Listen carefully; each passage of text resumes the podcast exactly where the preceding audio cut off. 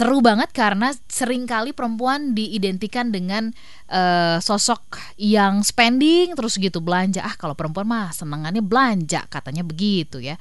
Bagaimana komentarnya dulu dari Pak Eko? Anggapan itu sepenuhnya benar atau sepenuhnya salah atau sebenarnya 50-50? 50-50. Yang paling gampang sih jawabnya 50-50.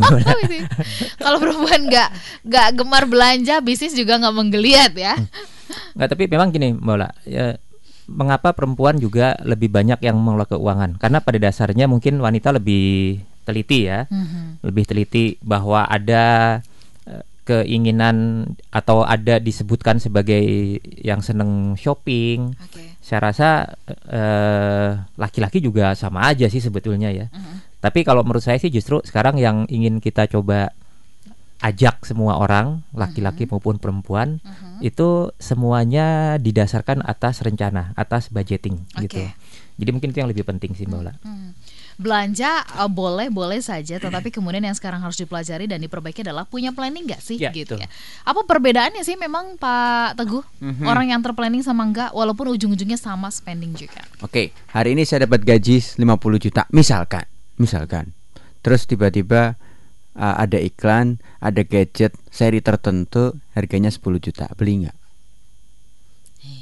Bisa jadi beli. Bisa jadi beli. Iya kan? Betul. Karena saya nggak punya planning. Iya, Padahal ya, ya. saya harus investasi untuk anak saya kuliah. Saya harus investasi untuk misalkan pensiun saya. Saya harus investasi untuk beli apa untuk di masa mendatang, misalkan gitu ya. Untuk nikahin anak, misalkan kan itu juga juga planning ke depan kan, mm -hmm. gitu. Sehingga uh, saya nggak kepikiran tuh yang jauh, yang kepikiran, yang terlihat di depan mata. Gadget keren, pakai pulpen gitu bisa coret-coret-coret di atas handphone gitu kan keren banget. Udah gitu pas meeting ada bos uh, di kantor yang kita tempat meeting misalkan di klien kita pakai tab keren banget gitu. Kayaknya kalau gue pakai itu uh, ini justifikasi nih kalau gue kalau itu kayaknya semakin simpatik kali ya padahal belum tentu kan gitu jadi yang di depan mata udah langsung ke nah beda dengan orang yang planning oh bagus ya mm-hmm. eh tapi budgetku untuk uh, yang sifatnya apa lifestyle cuman baru segini nih ah kumpulin dulu ah mm-hmm. lima bulan lagi kebeli kayaknya nih Oke, okay, apa lifestyle dikurangin, lifestylenya yang tadinya suka makan-makan di luar, oke okay lah kurangin ngopi-ngopi cantik di luar demi apa? Demi gadget itu, misalkan. Sama-sama kebeli gadgetnya, misalkan. Hmm. Tapi yang satu belinya sekarang, nggak mikir investasinya. Bagi yang punya planning dia punya investasi punya sehari harinya nyaman. Akhir bulan jangan-jangan yang nggak pakai planning ngutang-ngutang. Padahal gajinya 50 juta. Karena nggak punya planning. Okay. ada ada ada istilah tanggal tua tanggal muda udah nggak udah nggak musim lagi harusnya. Ketika dia punya planning ketika dia punya budget untuk itu. Nah ini pentingnya ya, adanya planning oke okay. Planning berarti kita uh, kita masukkan investasi di dalamnya. Bagaimana kemudian um, artinya sebenarnya kenapa sih urgensinya kita harus hmm. berpikir atau perempuan berpikir mengenai investasi ya, Pak Eko hmm. sama Pak Teguh? Ya, jadi ini yang yang kemarin kita bahas di Kompas TV nih, Mbak Wala. Ada lima. Hmm. Oh, lima ya? Oh ya lima. jadi nanti tolong Mas Pak Teguh koreksi ya. Oke. Okay. Jadi ada lima Mbak hmm. pengetahuan atau pemahaman dasar. Yang pertama ketika kita bicara investasi, maka kita bicara untuk menunda konsumsi untuk dikonsumsi. Hmm, hmm, hmm. Ya, jadi menunda konsumsi sekarang untuk dikonsumsi masa depan. Sehingga ini merubah paradigma bahwa investasi itu harus nunggu uang banyak dulu. Ya, sehingga orang banyak yang tidak berinvestasi karena nggak punya uang bilangnya.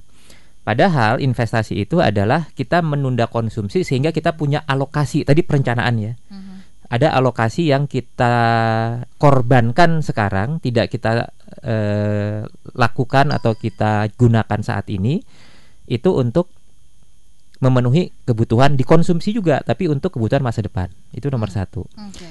Nah implikasi dari nomor satu itu apa? Nomor dua itu perencanaan. Hmm. Ya, jadi kalau kita tahu bahwa oh investasi itu untuk memenuhi masa depan ya maka setiap orang, setiap keluarga, terutama nih kalau misalnya wanita yang menjadi e, penanggung jawab Menteri Keuangan di rumah, okay. maka dia harus tahu kebutuhan masa depan itu apa saja. Yeah. Nah, itulah yang akan menjadi tujuan ketika dia memang mau berinvestasi. Jadi Alright. tidak ada investasi yang ini ada uang nganggur, ya udah investasi.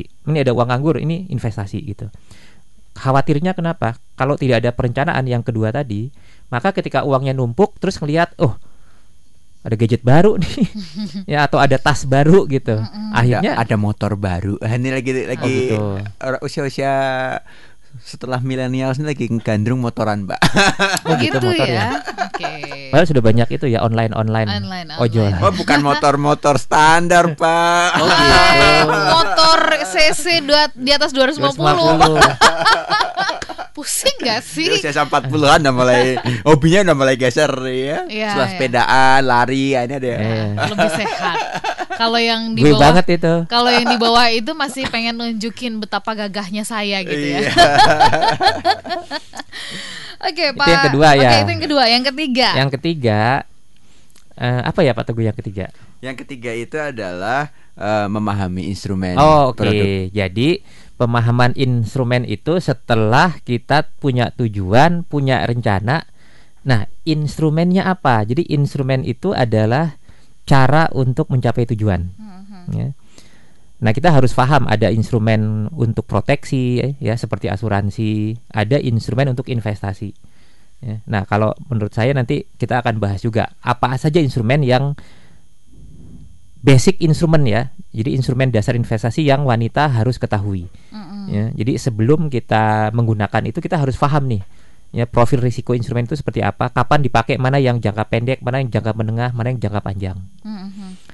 Kemudian yang Yang keempat, Disiplin. disiplin dengan investasi berkala. Jadi ini yang kita bilang investasi dengan uang receh, Mbak Ola. Ya, jadi kita tidak perlu menunggu sampai punya duit baru berinvestasi, tapi justru investasi berkala itu kita sengaja mengalokasikan penghasilan kita yang tadi ya menunda konsumsi itu untuk dilakukan investasi berkala. Jadi bulanan. Ya, uangnya kecil-kecil saja. Kalau misalnya gajinya 6 juta, 10% ya 600 ribu lah gitu. Mhm. Ya, setiap bulan, tapi disiplin. Konsisten ya. Betul. Oke.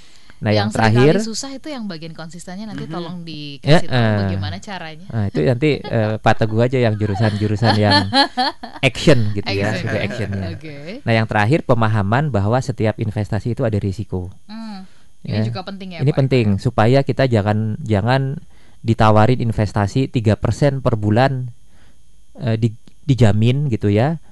Kemudian dengan dengan mudahnya kita taruh uang 100 juta, 200 Mhm. juta, Oke. dibayar satu bulan dua bulan, bulan ketiganya hilang semua. Mm. Ya investasi bodong. Itu. Hmm. Beberapa bulan yang lalu ada laporan ya di Palembang eh, bagaimana kemudian seorang yang masih milenial Mm-mm. ini menipu banyak eh, orang gitu Nah, ya. itu dia. itu sampai dengan miliaran loh gitu ya. Hmm. Itu kenapa sih orang mudah banget terkecoh dengan iming-iming janji eh, investasi tanpa resiko tapi kemudian returnnya itu tinggi banget. Pak Teguh ditahan dulu jawabannya. Ah, oke, siap. Ah, siap. Ah, siap.